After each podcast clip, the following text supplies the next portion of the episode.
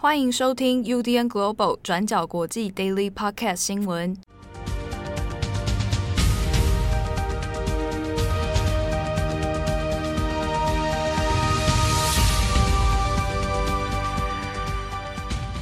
Hello， 大家好，欢迎收听本本天的转角国际 Daily Podcast 。我是郑宏，我是编辑七号。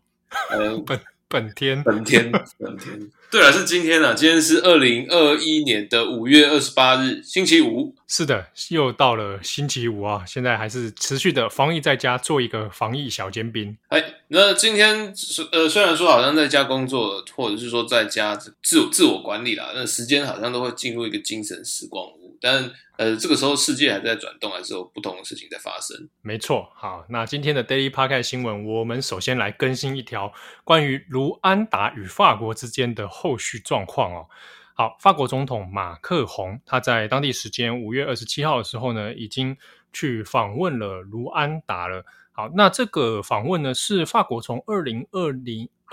一零年以来，继沙科吉之后，那首再一次有法国的总统哦来访问卢安达。那当然这一次的访问里面其实一直关注的一个话题是过去几年当中有在争议有在吵的关于卢安达大屠杀的事件当中呢，当时的法国到底有存不存在一些历史责任、哦、那你是不是有应该要做出一些相应的负责或者所谓的转型正义问题哦？这一次的访问里面其实在国际媒体很关注的一个焦点是马克宏会在卢安达的吉加利种族大屠杀纪念馆、啊、会在这边发表一个演说。那这个演说里面被关注的一个问题就在于关于卢安达大屠杀事件的一些看法哦。那这一次马克宏的演说很值得关注的是呢，他讲到了他认为法国的确是在这个卢安达大屠杀事件当中存在着一些责任的，但是呢在这一次的演说里面他讲到虽然法国有 道, 道德上责任，但是他并没有为了这件事情有特意做出道歉哦。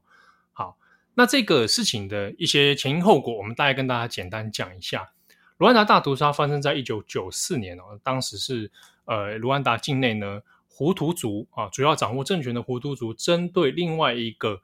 图西族的种族灭绝屠杀事件哦，那当时被害的人数呢呃，这个人数从八十万到一百万不等，都有各种的说法，但至少也知道的是图西族在这一次的屠杀事件当中几乎有将近七成的人口是被灭绝了。好，那当时为什么会扯入到法国的问题在于说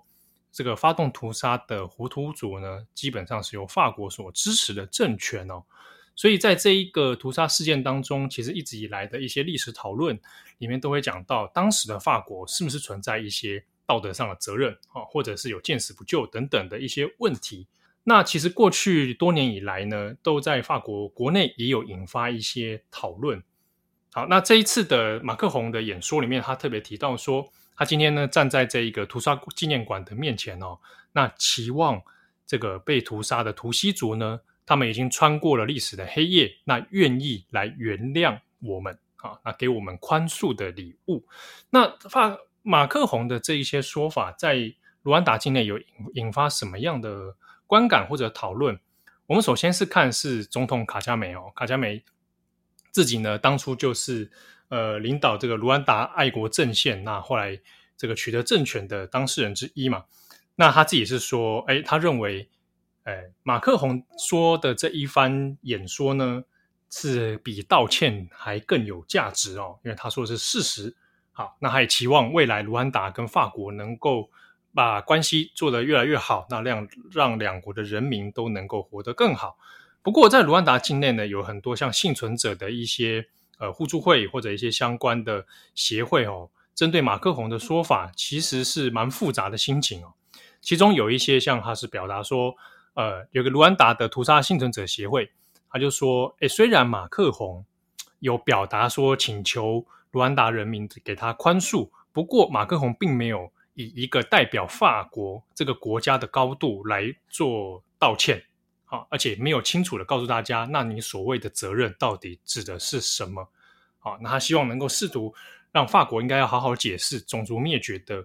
之中法国到底应该付出什么样的责任哦。好，那这个事情呢，其实马克宏的说法是从二零一九年的时候，马克宏就在国内呢自己有先呃请了许多的历史学家，然后针对法国政府内部所保有的相关历史档案，那来做一个研究，说到底我们应该成立一个 专, 专业的小组、哦、来调查当年的卢安达大屠杀里面法国到底是不是一个种族灭绝的共犯。那这个调查呢，在今年的三月的时候有做了一个初步的结论哦，是说这个调查里面谈到当年的总统密特朗的确是知情到胡图族要准备进行屠杀的这相关的事情哦，但是呢当时的密特朗他听信了身边几个亲信还有卢安达专家的说法跟建议哦，认为应该要支持胡图族的政权，因此要刻意的选择视而不见啊，那不要去特意阻止这件事情。因此这个这个 专, 专业的调查小组呢，是认为说的确在道德义务上面法国在这件事情上是有责任的。不过如果我们要以此来定罪说当时的法国有所谓的参与种族灭绝的话，那这个以目前的资料来说是说不通的、哦、是无法以这个来定罪的，因为当时法国并没有一个直接证据说他有实际的参与，甚至有参与的意图。那也因此呢，这一次马克宏在卢安达访问时所依据的一些论点，也是从这一份历史学家的报告研究报告里面所得出的结论、哦、不过呢，我们这边要讲一件事情是，虽然看起来马克宏似乎在卢安达事件上面的一些历史解释上哎、有一个算蛮进步的这个表现哦，可是当初二零一零年的时候访问卢安达的沙科吉也讲了类似的话。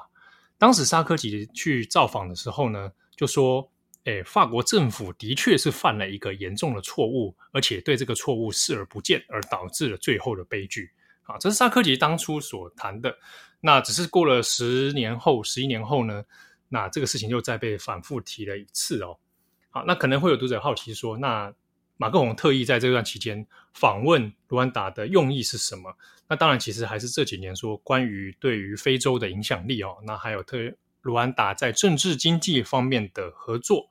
那特别马克宏在这一次的行程里面，除了历史的纪念馆之外，他还要去出席这个所谓法语文化中心的开幕仪式，希望能够把法国文化在卢安达得到一些推广，那以及是后面的疫苗生产、哦、那有一些相关的合作。好，我们看到就是法国总统马克宏针对卢安达大屠杀的这个发言，其实是相对非常法式的一个政治的斡旋手段，因为其实在过去可能二十年间，类似的状况比较常见于像是北非的阿尔及利亚。当初阿尔及利亚其实是法国的北非殖民地，然后在一九六零年代爆发了非常血腥的独立战争之后，才终于脱离法国殖民，然后独立。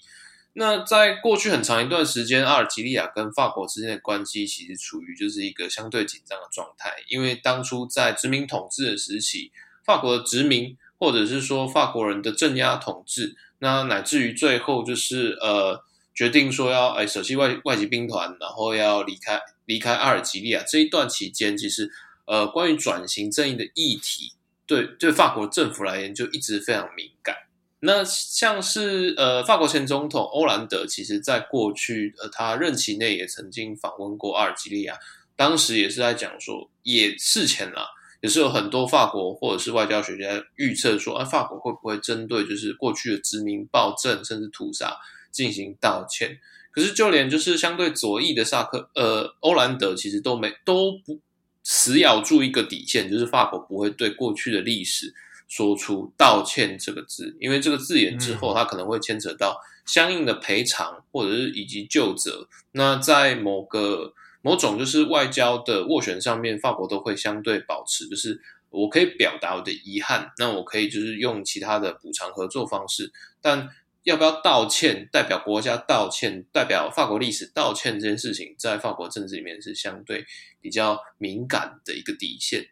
那对于卢安达的这个呃这次的访问，或者是说这次大张旗鼓的发表了一个呃好像很令人感动的演说，其实也牵扯到了就是这几年各各国列强对于非洲中部的一个资源差异。那卢安达其实在整个中非附近跟邻近国家相比，它的政治局势是相对稳定。在呃九零年代的大屠杀之后，发动军队然后解除这个大屠杀的这个卢安达总统卡加梅，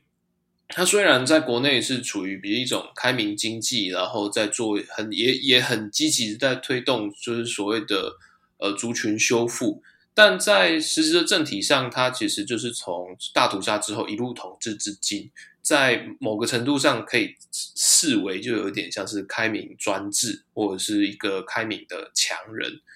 那在国内里面，它其实包括像是卢安达大屠杀的转型正义，光是卡加梅他们虽然盖了就是大屠杀纪念馆，然后有一些历史档案，可是关后续的一些究责，或者是说就是关于就是转型正义的程序，它其实是中央收的相对比较紧的。那包括到现在为止，其实还有很多的一些比如说万人冢，然后或者是说就是死者统计一直都没有很积极的去把它完整叙述出来，就是呃，在某个程度上有点像是半遗忘式的修复记忆，因为、嗯、呃，卢安达种族问题至今还是相对的比较严重，而且同时呃，图西族跟胡图族之间的一些冲突，它甚至延伸到其他国家，比如说像是卢安达东部呃西部的刚果，那其实就是也有的时候会被视为就是卢安达或者是乌干达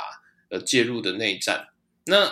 比较值得注意的是，像呃卢安达邻国刚果，其实在现在哦，全世界不是在封电动车，或者是说电动就是呃电池动力。那在这边，电动车很重要的电池呃原料来源钴，其实就全世界 百分之六十 左右来自于刚果。那包括手机啦、电动车等等的这些充电电池。所以呃这几年才会有中国、美国不断积极在呃非洲中部插旗。那因此在这个逻辑之下，就是提前先巩固卢安达作为一个投资的盟友，那或或者是作为区域代理人，对于法国重新回到非洲的，或者是扩大在非洲影响力的那个脚步，其实是相对重要的。那下一则我们来看一个正红的专长新闻之一啊，足球的事件爆发了。在今年夏天啊，虽然好像台湾这边因为疫情的关系，就是大家都待在家里，但这个夏天在欧洲或者是其他各地，其实慢慢陆续的已经度过那疫情黑暗期在解封。像是呃这个周末是欧洲欧欧洲冠军联赛的决赛，然后到了六月十一号是呃推迟一年的欧洲国家杯在的举行日期。那同时在南美洲，呃，也要在六月中旬，然后由阿根廷独立举行，就是二零二一年的美洲国家杯啊。所以就足球来讲是相对比较热闹，就好像大家其实都蓄势待发，会有一连串的这种大型国性比赛。那可是在呃这个足球重新回到就是球迷狂欢狂热的气氛的同时，呃，昨天晚上就是五月二十七日，华尔街日报这边突然发出了一个独家的新闻。内容其实是在揭露说，在二零二零年呃八月的时候，就是全球最大体育龙头 Nike， 他突然就宣布跟他旗下的就是足球王牌代言人，也就是巴西的内马尔，就宣布就是说啊，我们合作了十五年，但是我们现在突然无预警，然后无告示，然后无条件的宣布彼此解约。那由于就是内马尔他其实虽然说是他现在好像就是在足坛里面地位有点不上不下，就大家好像除了世界杯，就看世界杯的时候会有印象，就是说啊他很喜欢摔倒啦，然后大家很喜欢对他犯规，是民营梗图的来源。但他其实在整个国际足坛里面，他是呃目前全世界历史上呃转队身价最高的球员，他在二零一七年的转会身价大概是两亿两千两百万欧元，那这个是目前的世界纪录。那同时他也是巴西国家队的十号球衣持有者，也就是说他是巴西的头号王牌以及头号当家球星。所以在市场价值或者是说体育的广告 的, 的身价而言，他其实是在体坛里面相对呃算是一线的明星，在球足南美足坛或者是足球界里面可能也仅次于就是梅西啊或 C 罗，就是等于不算三号也应该也是前五名之内的一个广告旗帜。那特别是呃 Nike 其实长期以来就在巴西有相对的投资啦，就是过去几个巴西国家队的十号，比如说像呃罗纳度啦，或者是罗纳迪尼奥啦等等，其实都是就是都是 Nike 的那种全球代言人，所以他其实有一个传统。那呃内马跟巴西也是从十三岁开始就签，呃不是内马跟 Nike 十三岁开始也就签了赞助合约，那一直到解约为止也延续了十五年。因此去年的这个突然的解约事情哦，其实在国际的呃，体育公关界或体育广告界里面，其实也引发了一些错愕，大家有点措手不及。那直到就是这个礼拜，呃，《华尔街日报》突然就爆出，就是哦 ，Nike 内部内部的一些报告资料之后，大家才发现说，哦，原来当初 Nike 解约是有一个非常关键的原因。原因，呃 ，Nike 的说法，他后来也有跟呃法新社啊，还有《纽约时报》有在做证实，证实了说。Nike 在二零二零年八月份之所以跟内马尔解约，是因为呃 Nike 里面有员工有女性员工指控内马尔在二零一六年的纽约宣传活动里面意图性侵自己。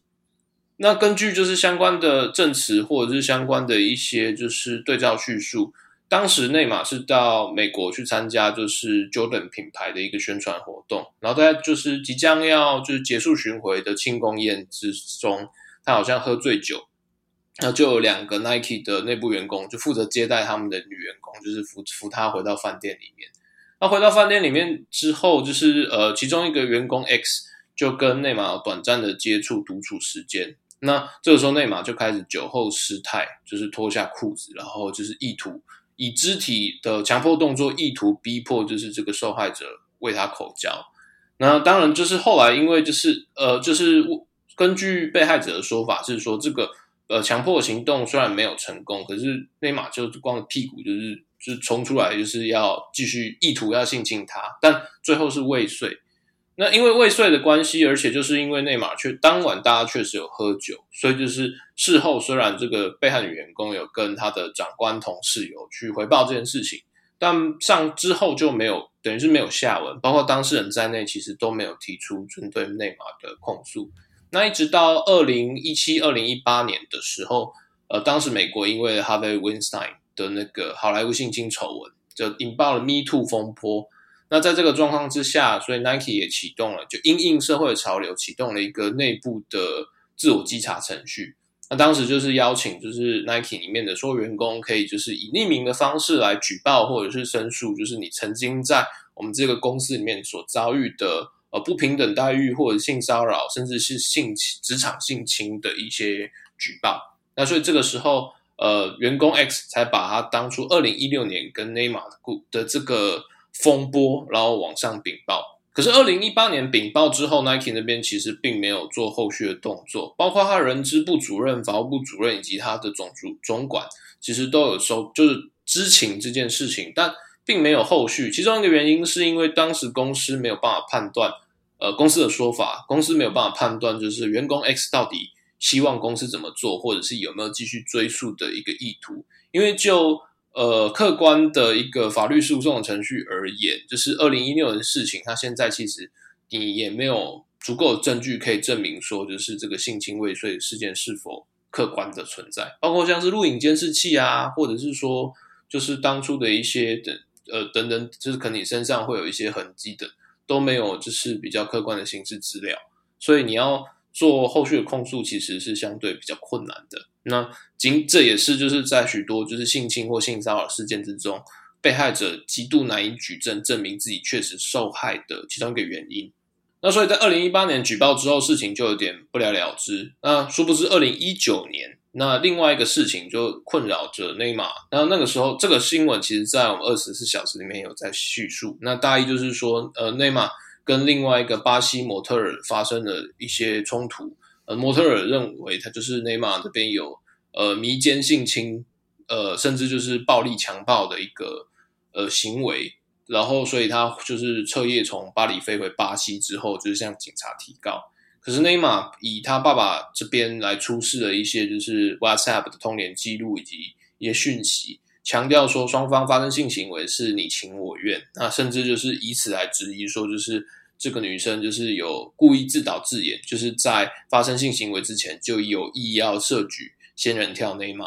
啊夺钱，然后或者是说要就是博得就是演艺圈的一些就是曝光度等等等。那这个事情后来变成了一个各说各话的罗生门，甚至变成一个集体网络霸凌事件。那内马到后后来很快就被巴西法院就是判定为无罪，因为就是在呃被害者和女方这边没有办法提出足够的证据，所以以证据不足为结案。那同时就是巴西的警方也同时回过头来就是控诉就是这个当初的模特儿，说他呃伪证，然后说他就是呃呃诬告，然后甚至说就是有诈欺行为。可是呃当时或者是说体坛就是关注大概就到此为止，定调就是内马尔被仙人跳。那可是后来到今二零二零年的最后判决，巴西法院也是认为说，就是无论是诬告或诈欺，其实也都没有办法证明就是这个强暴事情不存在，所以就是这个女这个模特儿最后也都是无罪不起诉为结案。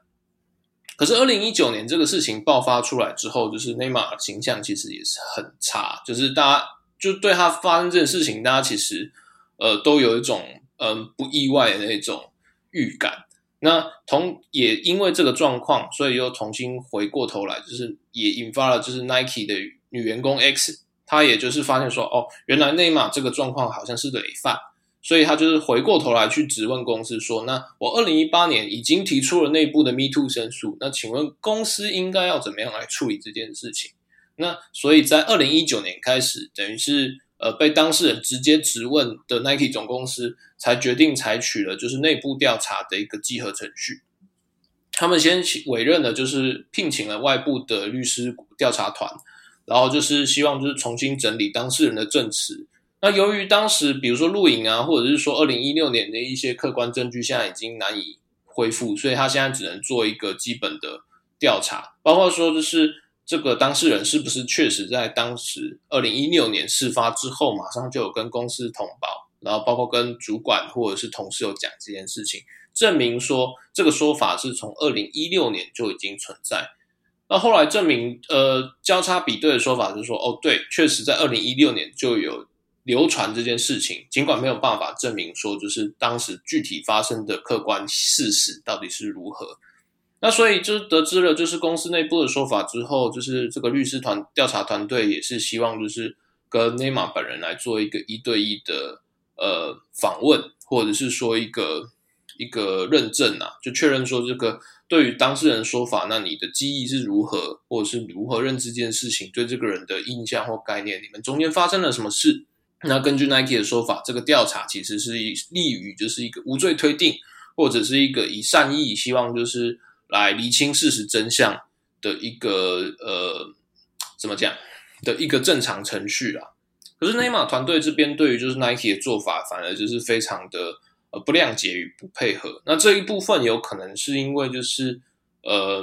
内马团队认为说自己怎么又被又要被仙人跳。那另外一个状况也没有办法证明说就是两人到底之中到底有没有发生什么事情。那已知的状况结果就是。内马经纪团队非常的不配合，那内马本人也完全拒绝与这个调查团队呃回复任何调查团队的问题，也拒绝接受访问。所以在内马团队就是完全置之不理的状况之下， Nike 最后在二零二零年的八月就只能决定说，好，那无论就是他有没有发生这件事情，那我们涉嫌性侵或涉嫌强制口交这件事情调查程序哦，它都已经非常不配合。那光是这个性性别平等或者性别伦理的一个认证，它都已经采取这样的态度，是严重违反 Nike 公司的一个内部的伦理啊，或者是品牌道德价值，所以他们才会决定说，好，那我们就直接解约好了，以免节外生枝。可是当时二零二零年八月的这个解约消息传开呃宣布达之后啦，就 Nike 其实也并没有说就是啊我为什么要跟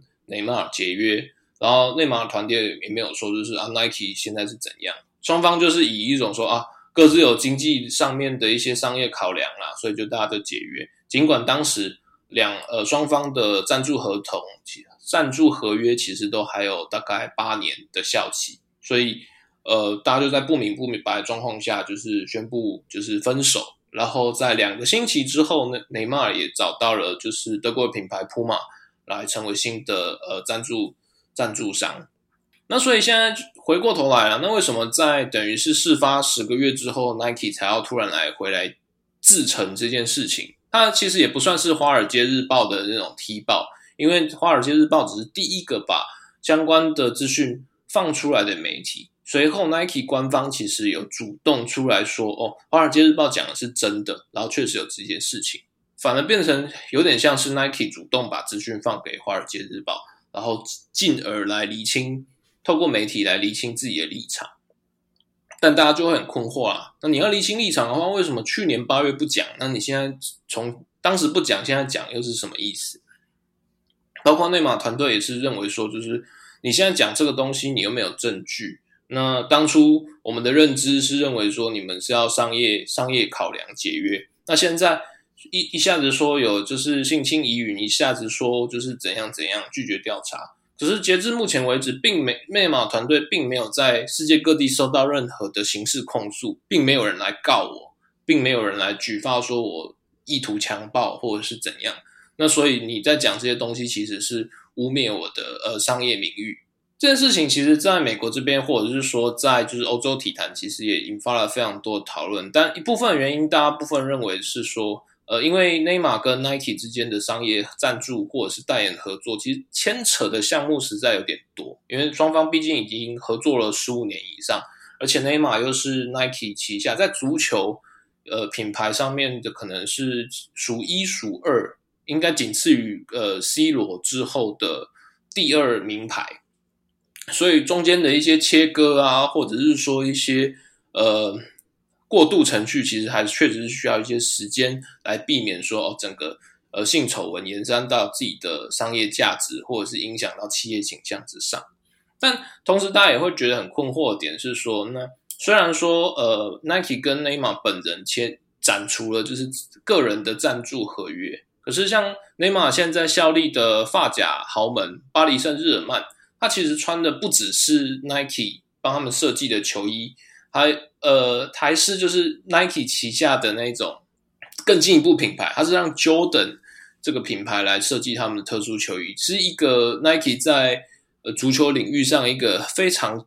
积极赞助与培植的一个呃俱乐部品牌。那同时巴西国家队目前也是由 Nike 为最主力的赞助商，他们的球衣也是由 Nike 就是独家发行。所以最后可能他在整个诉讼或者是口水战或者是说真相调查的过程之中，我们可能会看到一个比较尴尬的状况，就是在六月十一号即将开打的美洲国家杯之中，呃，与 Nike 闹翻的内马尔还是得穿上就是 Nike 的十号球衣代表巴西代表巴西出征。这这个这个是蛮尴尬的，这个衣服还能穿吗？我不知道哎、欸，但是就是对，就是这件事情就是在体坛里面引发很多讨论啦。因为类似的状况其实，呃，应该说就是，嗯、呃，足球圈里面的 Me Too 运动，其实这几年来就是一直没有得到很好的讨论。那这之中，到包括就是很多性侵案，其实大概一阵一阵子都会出来。那不只是说我可能性侵球迷、性侵支持者，然后对女友的家暴啦，然后甚至说还有对那种年轻的小球员被教练性侵等等等，有很多问题其实这几年都还在讨论之中，但都没有得到应有的一个调查或曝光。那呃，包括像是过去吧，就是年轻的时候 C 罗其实在美国也有涉入就是类似的就是性侵疑云、嗯、但后来这些调查都因为就是呃很难很难举证，然后以及跨国的司法诉讼，然后或者是说就是年代久远等等，就是都没有一个被定罪，或者是说都没有办法证实说他到底是不是清白还是有罪的。这件事情就是相对是非常复杂，然后而且是灰暗的一个环节。那我们今天讲那么长要修，半个重磅广播，靠腰。好，那感谢大家的收听。今天的 daily 蛮长的，我们用这我们这个 daily 来陪伴大家度过防疫的日子。好，好，我是编辑七号，我是志宏，我们下次见，拜拜。感谢你的收听。如果想知道更多资讯，请上网搜寻 U D N Global 转角国际。